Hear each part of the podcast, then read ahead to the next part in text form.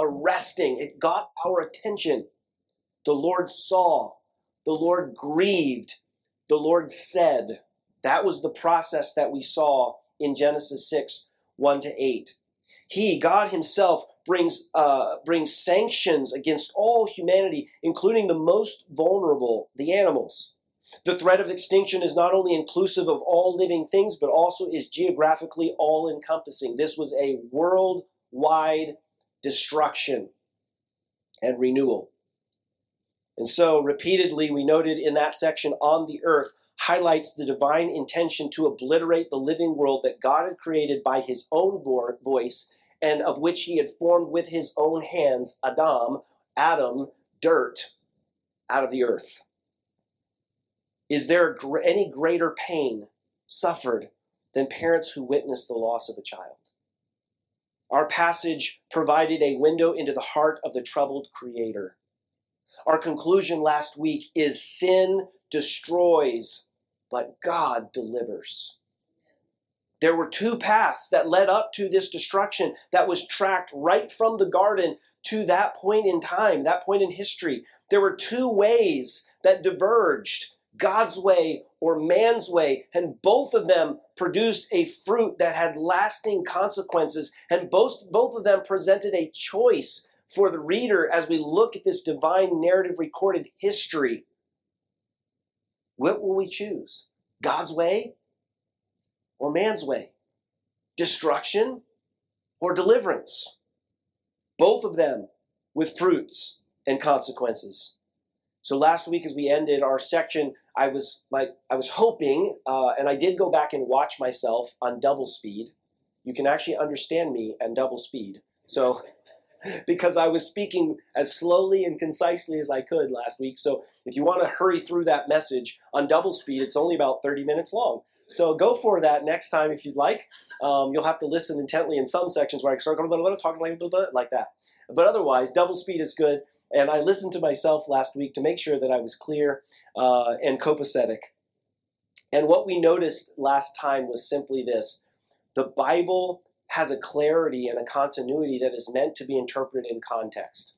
What we saw in context is that mankind sinned against God.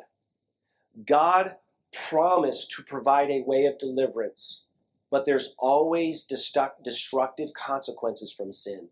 And God brought those consequences to full justice on the antediluvian world and wiped out his creation in sorrow. But that section didn't end there, did it? It ended with this statement But Noah found grace. And what we find in this masterful storytelling of Moses, a type of the future deliverer who's writing under the inspiration of the Holy Spirit this new beginnings and this beginning story of mankind, he tells us uh, a, a story that comes full circle. And so today, today, as we jump into fast forwarding through Pastor Stephen's three messages, to chapter 9, what we're going to find is that this closes out the flood story, the flood narrative. But it's not surprising that as God has done all throughout this storytelling, he begins a section with a theological truth, right? He frames it, we call it bookends. And he ends the section with a theological truth. Why does he do that? Because he wants us to keep the main thing the main thing. Now, one thing that we noted last time before we launched into, and Pastor Stephen preached uh, sections um, that I didn't talk about, but one time, one thing we noted is when Adam, at the beginning, when Adam chose to willfully partake of that which God forbid, he chose to rebel against God, he chose to sin against God, and say, you know what? I will believe the lie that this is good for me in this time in my time and my choice, he rejected God and he accepted himself. He accepted the word of the serpent. When he did that, he plunged all of mankind into sin. And thus, the dominion over the earth that was meant for God's chiefest creation, mankind, was submitted to and yielded to a lesser than God, but a greater than man, the demonic influences and the echelon and the spirit of this world, Satan, who is called the serpent, the dragon, Apollyon, Beelzebub, the great deceiver, the father of lies, who when we preach through book of Revelation, we find his end will be destruction, eternal damnation, and suffering forever and ever and ever. Amen. But Satan's influence would be woefully felt to the present. And what we saw in that very difficult passage that we dealt with is at the very least there were demonic. Uh, Paul puts it this way in Ephesians chapter 6 we do not wrestle against flesh and blood, but against spiritual wickedness in high places, against principalities and powers and rulers of the darkness of this world.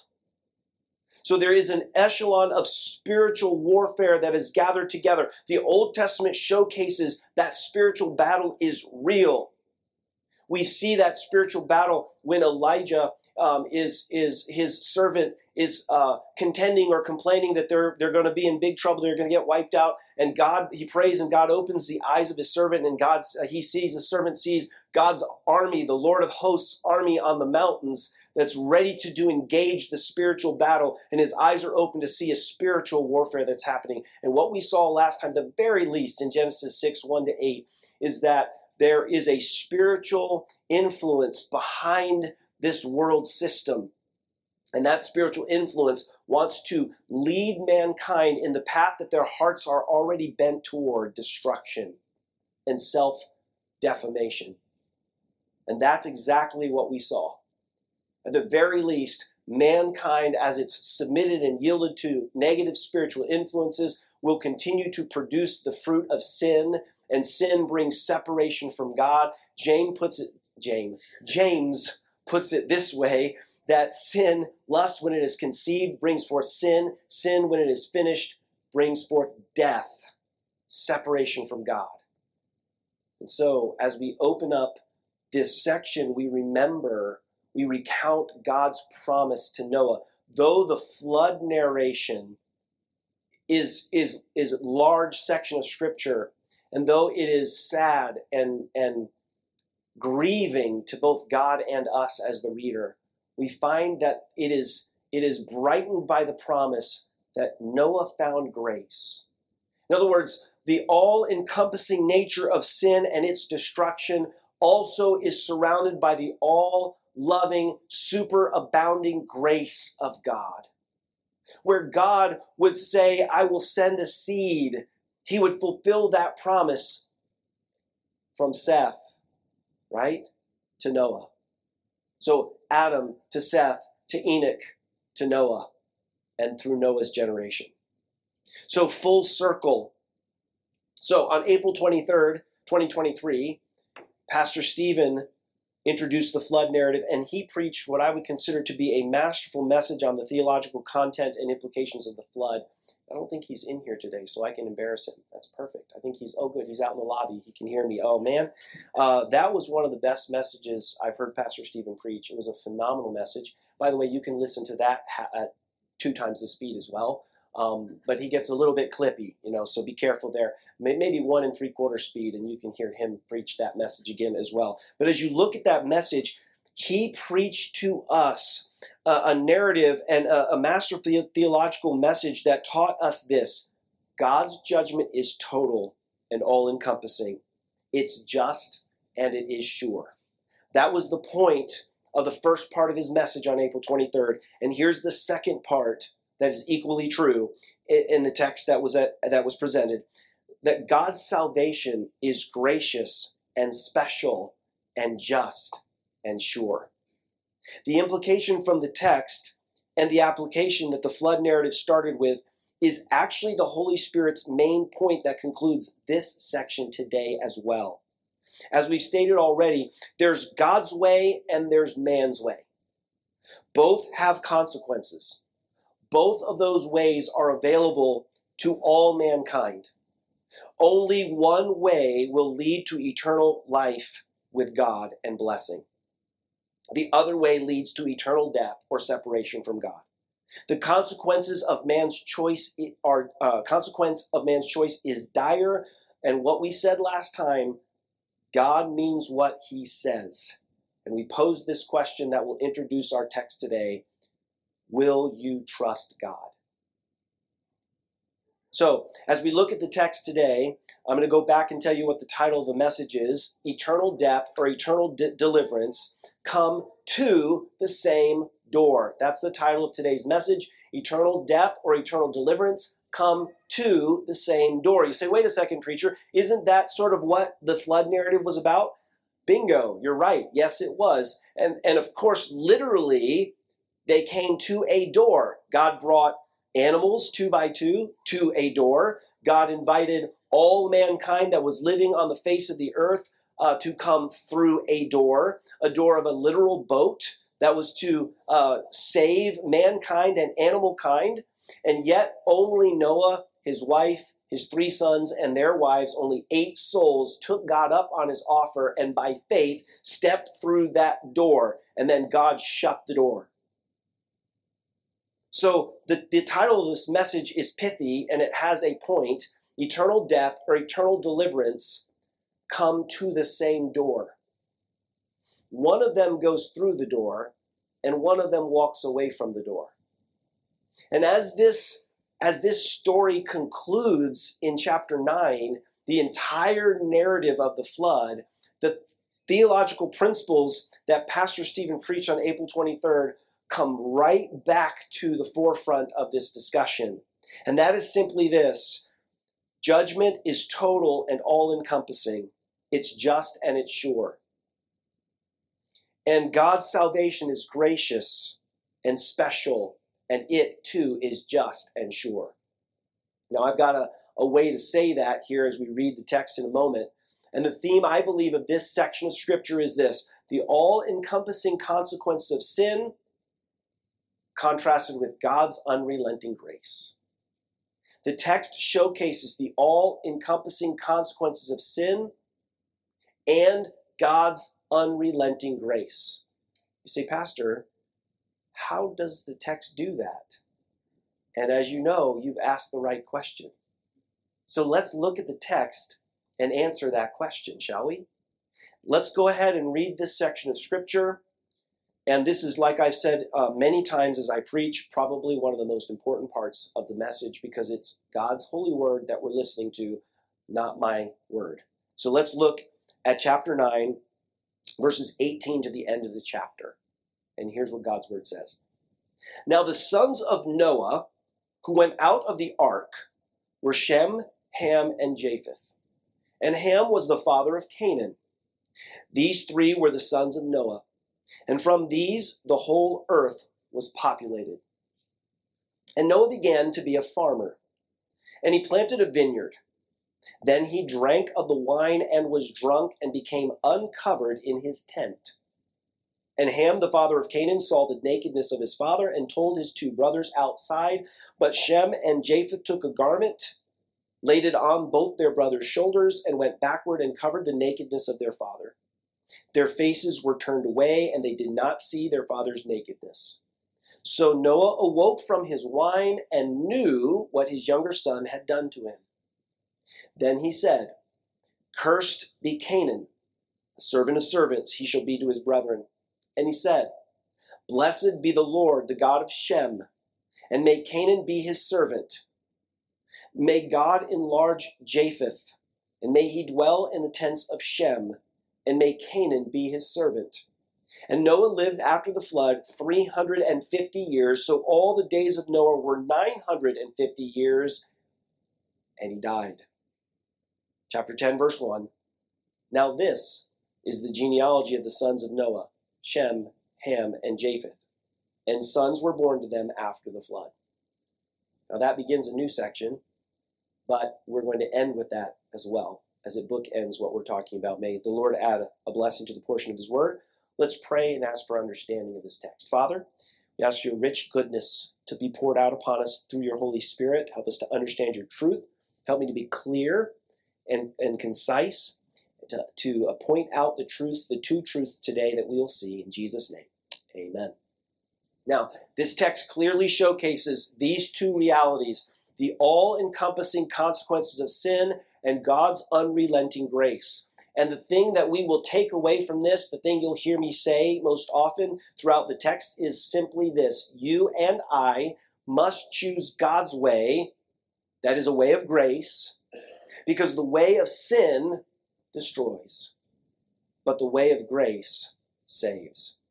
You and I must choose God's way. That is the way of grace, because the way of sin destroys, but the way of grace saves.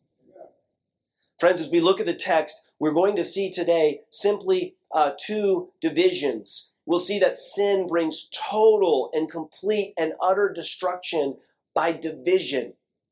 But God brings restoration by grace. But Noah found grace in the eyes of the Lord. Sin brought division, God brought grace.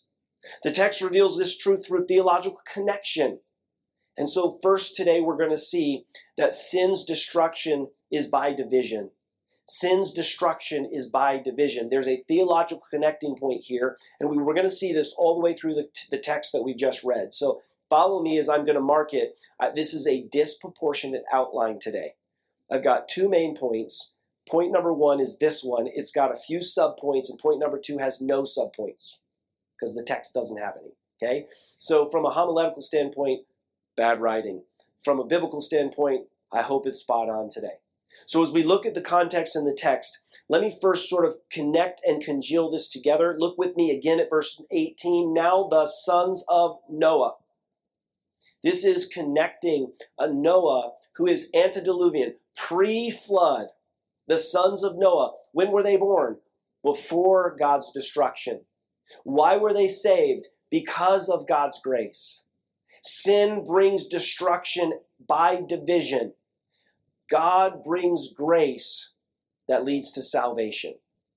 So, Noah's sons are saved because Noah and his sons and their wives stepped out by faith out of their generation and they chose to believe God and walk through the open door that was before them in the ark. And so, as Pastor Stephen preached several weeks ago, he offered that same reality to each and every one of us and compared the generation of Noah to the generation of today, like Peter does and like Jude does. There is an open door before you.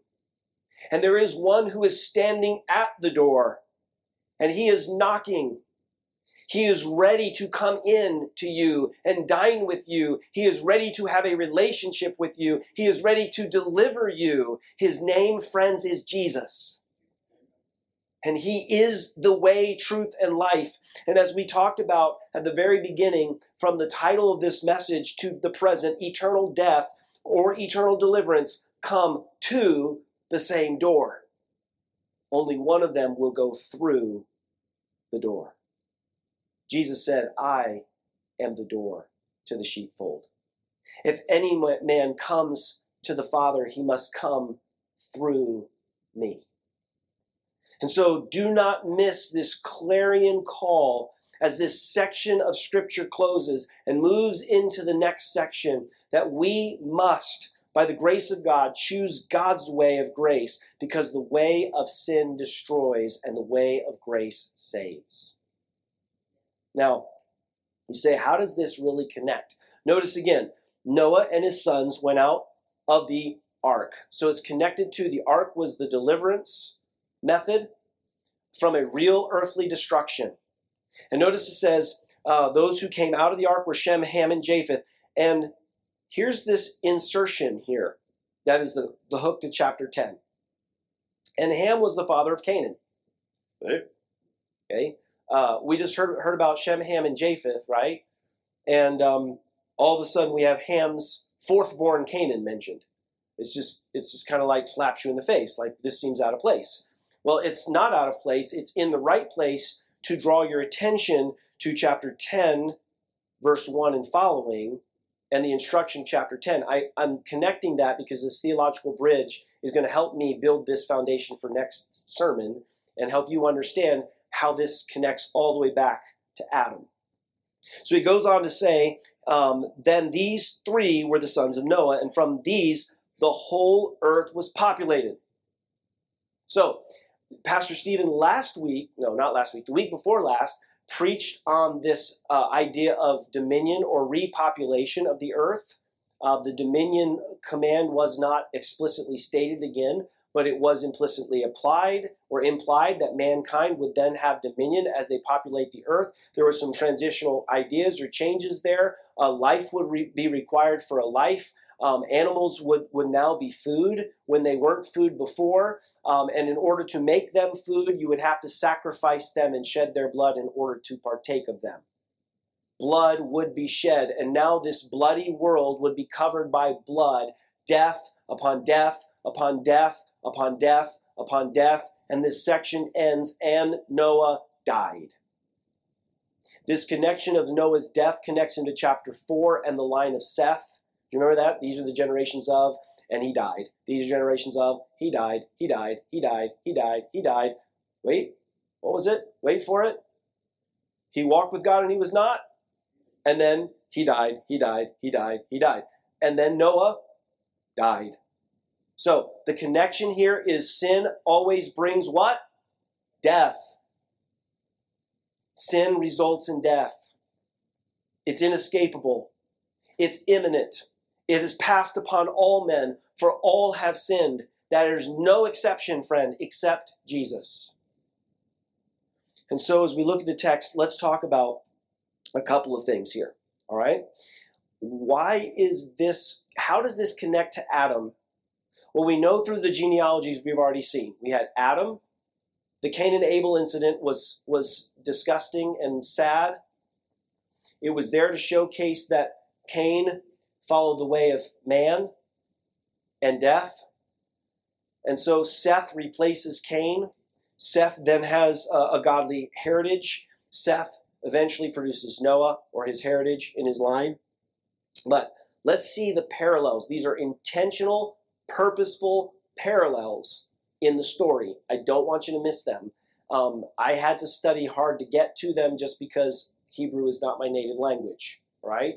Uh, so they're buried in the verbs here, but let me show you what they are. All right.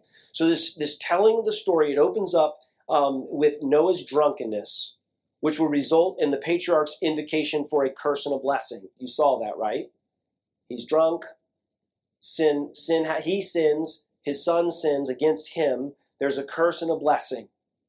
This recalls the language of the world before the flood, especially Adam's story, right? Adam sins, there's a curse and a blessing. Do you see that? Please, somebody nod. Do you see that? Adam sins, there's a curse and a blessing. Okay? Curse on the earth, curse on birth, curse on the ground, curse on mankind. Blessing, God's going to send a seed that's going to crush the serpent's head, and he's going to deliver you. Same thing. Why is it the same thing? Because sin always destroys. Noah sins, he destroys. You say, this is really sad. Yes, it is. Because last week, uh, Pastor Stephen preached a great message. It ended with them basking in the glorious rays of the rainbow and the multifaceted 65 colors that we can only see a few of with our naked eye.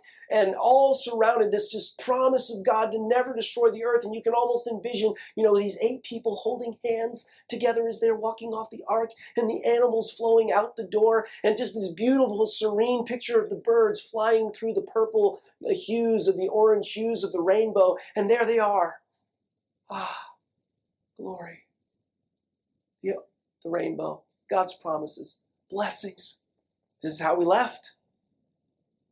And then Noah gets drunk. Where, where's the connection? Noah is just like Adam, who is his great, great, great, great, I can't remember how many generations, 10, I think, grandfather. He sinned. He chose to disobey God's law. And sin always destroys, but God's grace always delivers. And so, as we see in the flood story, the creation and the garden accounts are re-represented. They're represented, especially in verses nine, uh, chapter nine, verses one to seven, that Pastor already preached on, so as to picture Noah as the second Adam. So Noah is pictured here as the second Adam. I know I'm, I'm going to spend a disproportionate time on the first part, Hang with me, this is important. Uh, what we find is the flood story and the creation of the garden accounts are, in, are, are infused together on purpose Noah becomes the second Adam. He's the father of the post diluvian world. In the con- concluding episode, the, the parallels are unmistakable. Listen to some of them. Noah and Adam share in the same profession. How is Noah introduced here? It says Noah became a farmer. Literally, this means he tilled the ground. He was a tiller of the earth. Now, the word earth is a different a word for Adam. That's dust. Okay, dirt. It's it's meant to be a different word. He became a cultivator of the ground. What was Adam's profession? He was a cultivator of the ground. What was Abel's profession? He was a cultivator of the ground. Presumably, uh, uh, or excuse me, Cain was a cultivator of the ground. So these early farmers, these early uh, uh, successors of mankind, and so they're meant to be linked together. Okay, so they they not only do they share the same profession, but they share the same language of the curse and the blessing. As I mentioned again, they're hurt, they're hurt again. Both experienced the shame of nakedness. Do you remember that? Adam and Eve sin. They knew that they were naked and they were ashamed. Uh, Noah sins. By the way, um, the verb here in the Hebrew, um, let me just look back so I'm not mistaking it for you, but it says Noah became a, uh, began to be a farmer. He planted a vineyard, then he drank the wine and was drunk and, and became uncovered in his tent. That's a really weird way to translate that. It, it probably, the, the way the Hebrew um, is meant, it literally says, and, and Noah uncovered himself in his tent. That's, that's literally what it says. He got so intoxicated, so inebriated, that he, like so many people who do succumb to the full intoxication of alcohol, didn't even have a clue, didn't know what he was doing. He just stripped himself and became naked and he passed out. This was a personal sin that Noah committed drunkenness to the point of shame. And there's a connection with Adam. Okay? Also, we, just like Adam, Noah transgressions resulted in familial strife among his descendants that resulted in fratricide for Adam's sons. That's a real word. You can look it up. You can add it to your di- dictionary. Adam's sons killed, uh, one killed the other. And in the same way, there's animosity between the sons of Noah. And that animosity continues till today because sin always destroys and separates. And there's a connection between Adam and Noah. Noah becomes another Adam. There's slavery for Noah's youngest son.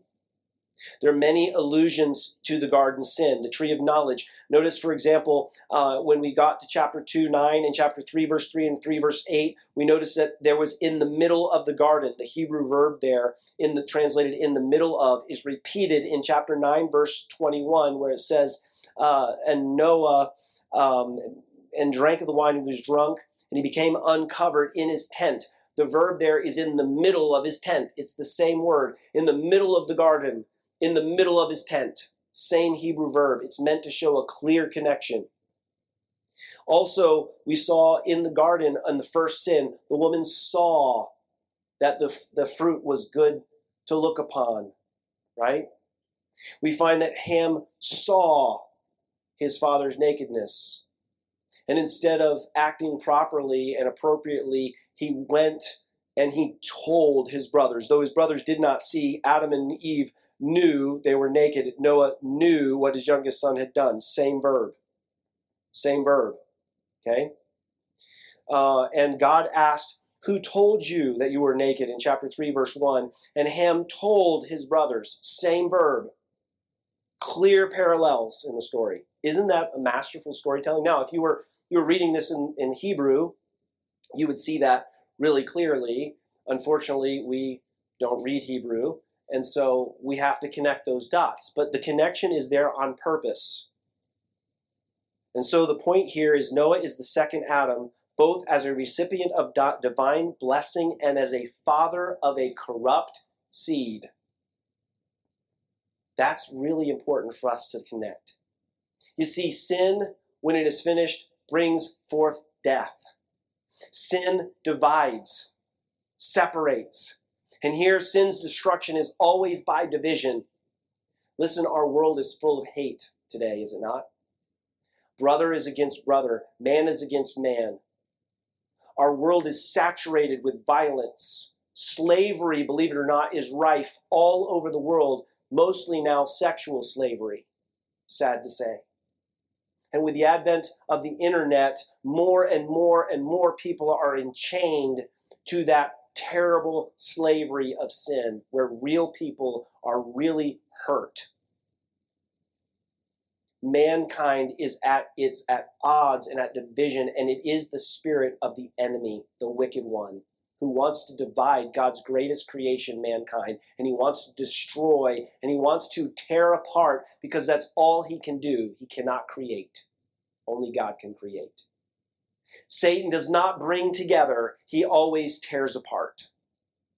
And if he does bring together, he's only bringing together to tear apart man from God when he brings together the world under one world government and one world system with one world financier and one world leader, it will be for the point of shaking their fist in the face of God in anger and throwing off what they consider to be the chains of a good and loving God who's provided eternal deliverance and wants a special relationship with them. And Satan will use mankind like he did pre flood to divide them from God. Sin always destroys and brings division. So these two verses then subtly shift the narrative's eye from Noah to the sons and their role in the future progress of God's blessing for humanity. Verses 18 and 19 bring an end to the flood account and prepare the way for what we call the table of nations that we'll discuss in chapter 10. But it's not redundant by virtue of the allusion to the ark and their anticipation of Noah's curse against Ham or Canaan. The naming of the sons in the stock formula, Shem, Ham, and Japheth, occur five times in close proximity in this text. Uh, repeating the names of the sons backwards in chapter 7, which speaks of them by name entering the ark with their wives, and then looks ahead to chapters 10 and 11, which recall how their descendants or their nations are scattered all over the face of the earth. So Noah's sons are either listed by name or simply as sons, are a constant feature of the narrative. In this concluding element of the flood account, it's appropriate that they should occupy our attention as the reader uh, because the focus of this salvific act as well as the covenant has been ultimately toward future generations. And so what we find here is sin's destruction is always by division. Now, I'm going to say this once because I'm going to forget to say it. I know I will. But when we get into the next Toledoth, you're going to find in the next sections of, of, of Genesis and the final sections, the final five components, you're going to find a connection to the Shemites. Okay? The Shemites are going to be at odds with the Canaanites. That's the big connection in this text. And we'll see that this division between brothers that now exists today is part of Satan's master plan to keep God's people from God. But God's grace will superabound if we choose God's way. And what we find is you must choose God's way of grace because the way of sin destroys. And sin always destroys by dividing. It divides brother against brother, sister against sister, mother against father, father against children, Satan's tactics have not changed. And division is a part of his master plan. And so, what I'm going to say is this you'll find the word Canaan or Canaanite will show up 35 times in the last sections of Genesis. And so that Cain, uh, excuse me, uh, the, the Canaanites or Canaan and the land of Canaan becomes synonymous with that which is antagonistic to God, with idol worship, sensuality, and sexuality, and man's way versus God's way. And so the Shemites, uh, God's people, are committed or are positioned against the Canaanites, which are going Cain's way, although they aren't of Cain, they're of Canaan. And that's part of the story, the narrative that gets connected, and we'll, we'll bridge that later. So let's let's kind of go through this section. If I told you sin's destruction is by division, then you might ask the question, well, how does that showcase itself? Well, first of all, Noah's drunkenness resulted in division, right? Verses 20 to 24 tell Noah's uh, inebriation and Ham's transgression against his father. As a consequence, Noah utters an invocation which is rendered in poetic verse. In fact, the one and only primary progenitor that survived the flood, and he lived for 950 years, this is the one and only time he even speaks post flood. And it is kind of a last will and testament. And so let's look at it again. He goes, Cursed be Canaan, the servant of servants. He shall be his uh, to his brethren. Uh, he shall be to his brethren. And he said, Blessed be the Lord, the God of Shem, and may Canaan be his servant. May God enlarge Japheth, and may he dwell in the tents of Shem, and may Canaan be his servant. This is all that Noah says. Post flood. This is the only, these are the only recorded words of Noah. And so what we find is Noah's drunkenness resulted in division and even pronounced division among his brothers. Now listen, we are not, I'm not going to preach a message on drunkenness, but I can tell you drunkenness is the most destructive event even in modern history. Uh, I, I can tell you that, that drunkenness causes suffering and pain. I, I have had a relative that killed someone with a car because of his drunkenness. I have had a relative who died of excessive alcoholism, was an alcoholic, and drank herself to death. Drunkenness divides and destroys. And here Noah became drunk. Now, some would try to say, well, you know, he just didn't know the intoxication. The man was 650 years old. You telling me he'd never imbibed once in 650 years? With all of the collective knowledge of human history from Adam to the present that he carried on the ark with him, and that he knew how to cultivate uh, a vino, grapes to make wine, that he didn't know what the results of that be? Bah humbug. He knew, and he chose to overindulge. He chose to overindulge so much that he stripped himself of his clothes and in shamefulness became naked. He sinned. His drunkenness resulted in division. Listen, again, this is not a, a, a, an endemic against alcohol, it's an endemic against drunkenness. Drunkenness divides. And you know what? I can guarantee you, Noah had no intention of causing division in his family. It is not like he decided, you know what, I'm going to get drunk today and I'm going to ruin the, the, the progenitors of earth just like Adam did. You know, that 120 years that I preached righteousness and found favor in God's eyes, I'm just going to kind of kill that in one act. No big deal. You know, a little bit of vino, right? No, he didn't think that. There's no way he did. The text doesn't tell us that, but it, it, it would be a silly thing to expect Noah to be like, yeah, I'm going to ruin my family forever and ever and ever. But his choice did divide because sin always divides. And, and can I tell you, friend, if you are in here and you're struggling with addiction to alcohol, God can give you victory over that. God's grace is super abundant. He can give you hope and help, and that help can come in the person of his son Jesus Christ. He can save you and wash you and cleanse you and give you an opportunity to say no to sin and yes to God.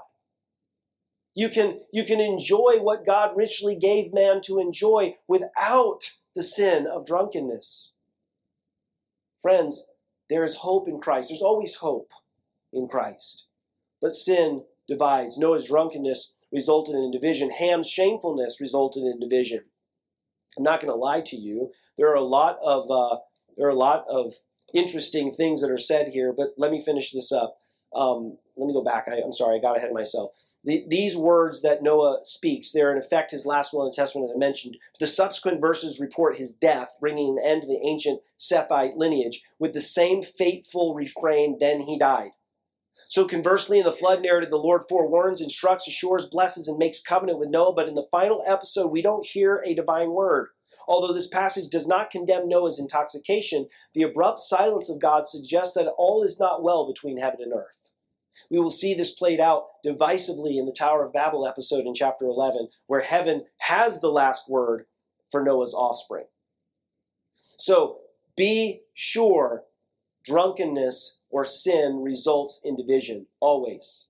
Now, Ham's shamefulness resulted in division. I'm, I'm, going to tell you the truth here. There are a lot of commentators that want to read into this, and I, I don't want to. I, am not this. Please forgive me, parents. I'm being, being careful as I say this. Okay, But there are some interpretations of this passage that would suggest that Ham's sin was more than just he saw and then he went and told his, his siblings what he saw.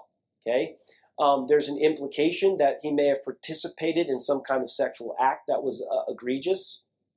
There is also an implication um, that he might have even um, he might have even taken advantage of his father in the sense that uh, he may have taken the ability of his father to continue to progenerate.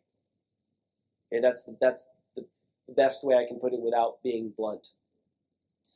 And the reason that's suggested is mostly an argument for, from silence, but notice how many sons are clearly mentioned that, that Noah has in the text? Three. Did you know that Canaan is Ham's fourth son? So the implication theologically then would be maybe Ham took away his father's ability to have sons. Now, I'm not saying that's true. I'm saying that those two things are suggested by theologians. Since the story doesn't say it, I think the clarity here is that Ham shamefully told about his father's sin in a braggadocious way and showed his indiscretion, lack of discernment, his shame and dishonoring of his parent, and thus brought division on himself and with his brothers. I think that is the clearest interpretation. It's kind of like going back to chapter 6, verses 1 to 8. There's lots of little offshoots here we could go, but the scripture clearly teaches there was a clear division. And Ham's shamefulness, what we clearly read, it says here Noah became a farmer, he drank, he uncovered himself. Ham, the father of Canaan, saw the nakedness of his father, told his two brothers.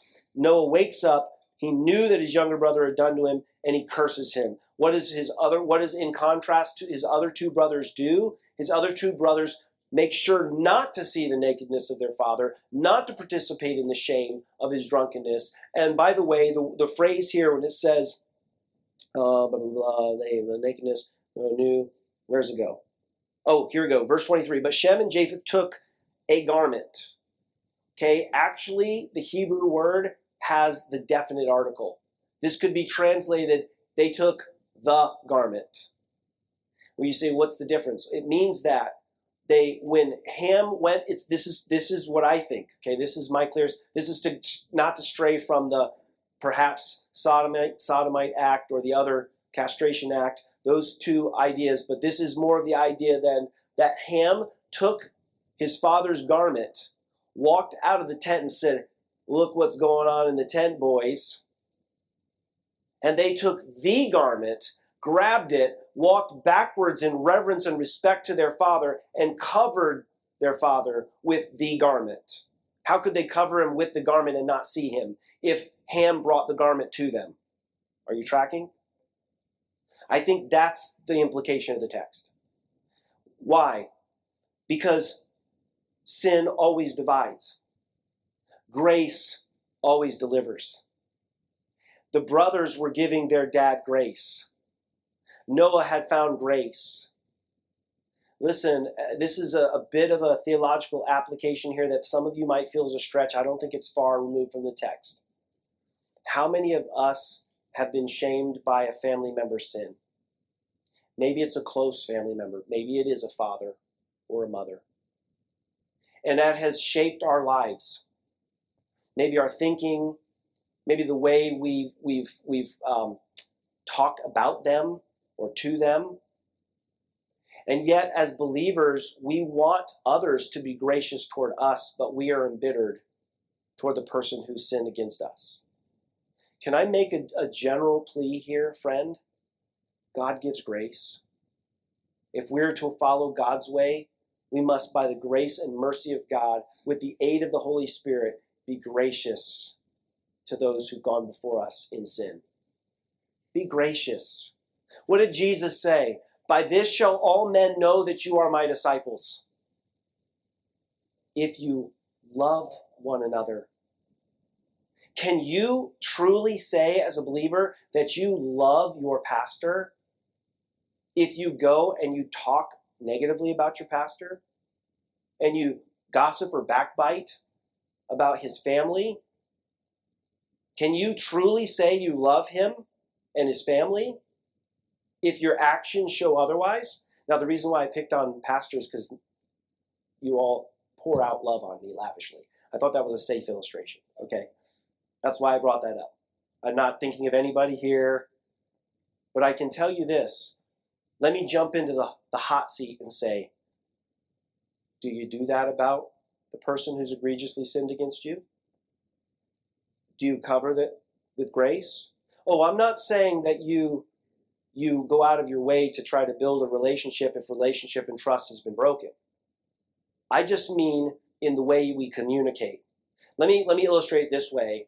Apparently, the scripture tells us that when Moses died and God uh, entombed him somewhere on the mount before the promised land, the scripture tells us that there was a spiritual argument between Michael the archangel, the defender of Israel, and Satan, Apollyon, the destroyer, the, the great dragon. And Michael the archangel, who was God's favored servant and had the right to take God's deliverer, Moses, and take his remains so they wouldn't be uh, desecrated, and Satan wanted to desecrate those remains, Michael the archangel said, The Lord rebuke you. That's as far as he went. Sometimes we need to stop our tongue from saying evil about people that have sinned. We need to be gracious. We need to show the love of God. We need to live our lives in a way that displays we are recipients of great, superabundant grace, and we want, by the grace and mercy of God, to, to be conduits of that grace for others. Now, I'm not going to tell you that there haven't been times where I personally have had to go and ask people to forgive me, my family and otherwise, for having a, a bad mouth, for having a bitter tongue, for being a, a gossip, right? Have you ever done that before? Please tell me I'm not on an island unto myself this morning. I'm feeling a little isolated out here. Have you ever had to ask for forgiveness for being bad with your mouth? Friends, when we ask forgiveness, when we give forgiveness, we showcase and manifest the love and the grace of God Japheth and Shem gave grace to their father.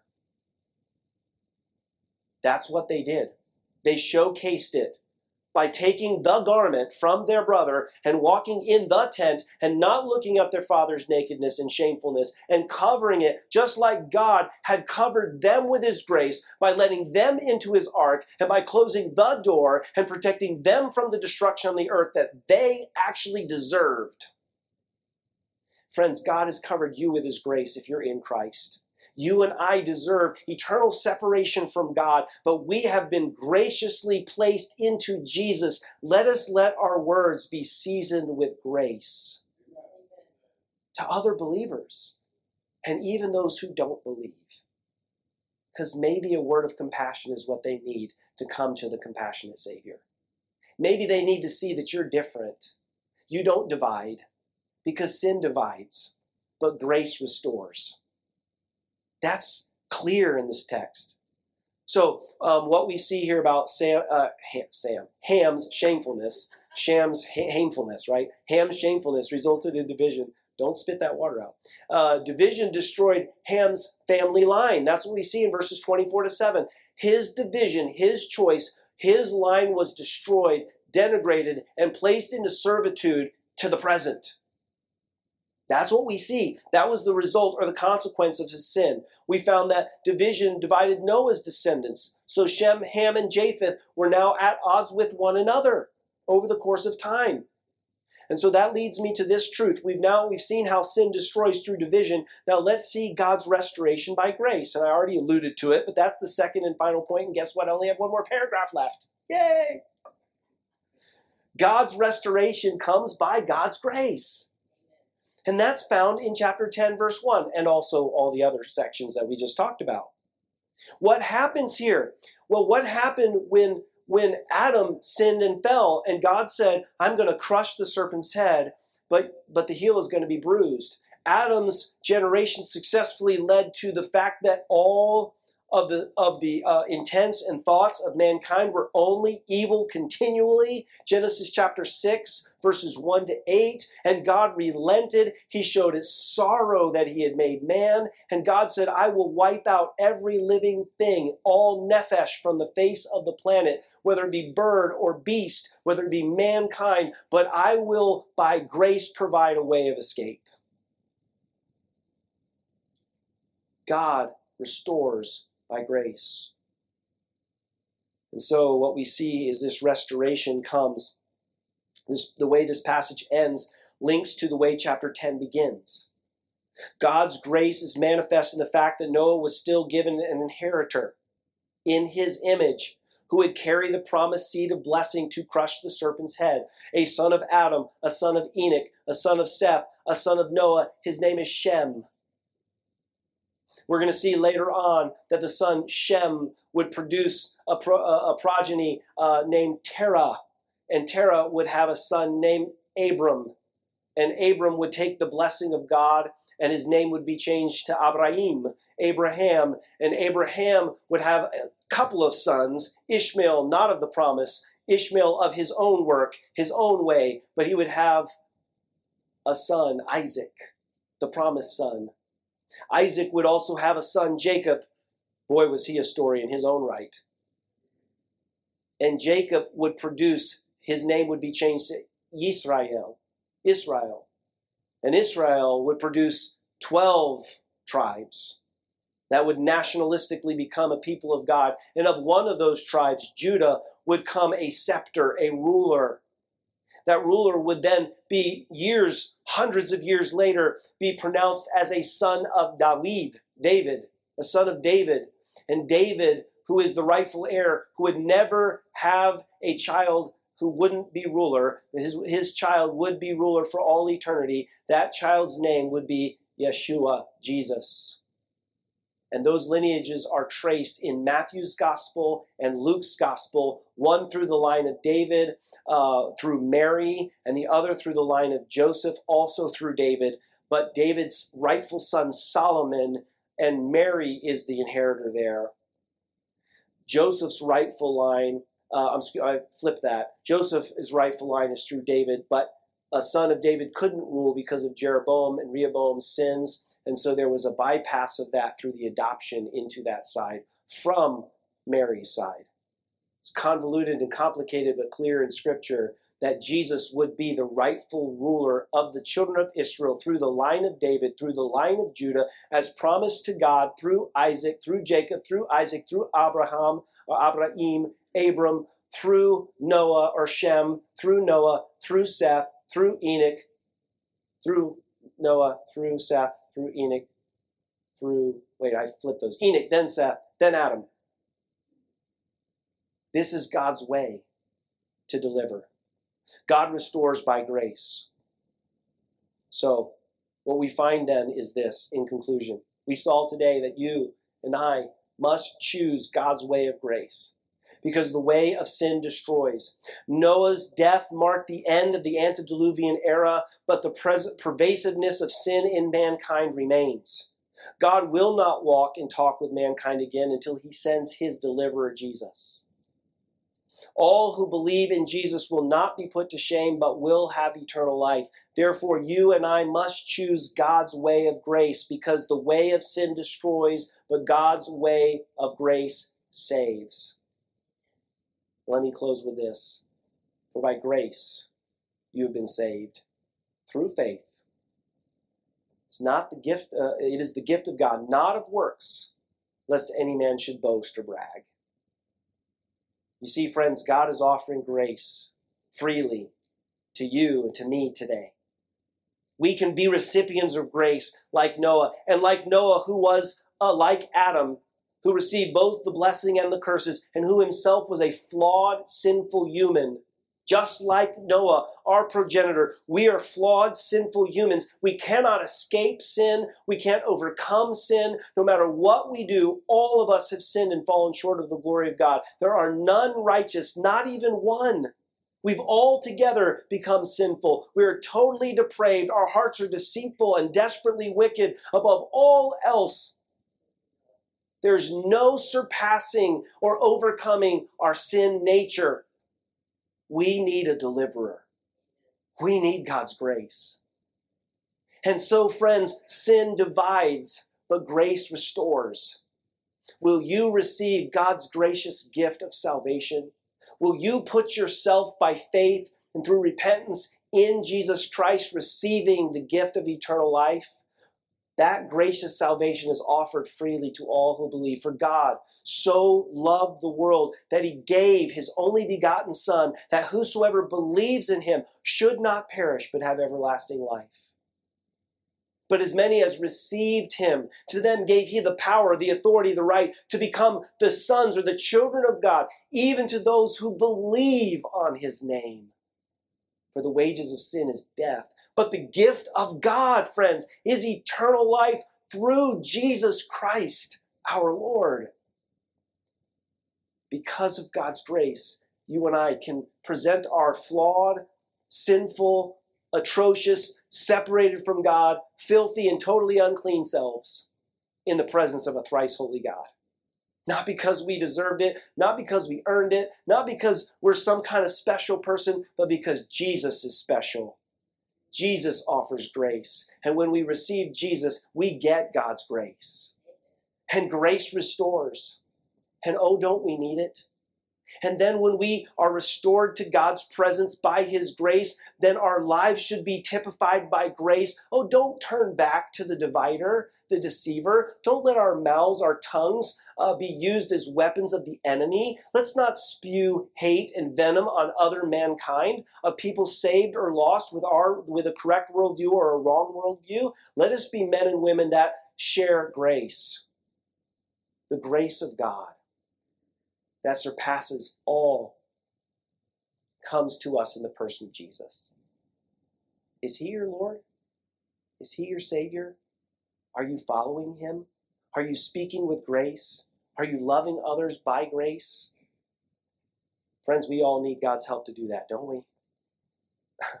I hope I'm not the only one. I need to yield my tongue to God's grace, don't, don't you? May, may God help us today. You must choose God's way of grace because the way of sin destroys, but the way of grace saves. Father, we thank you.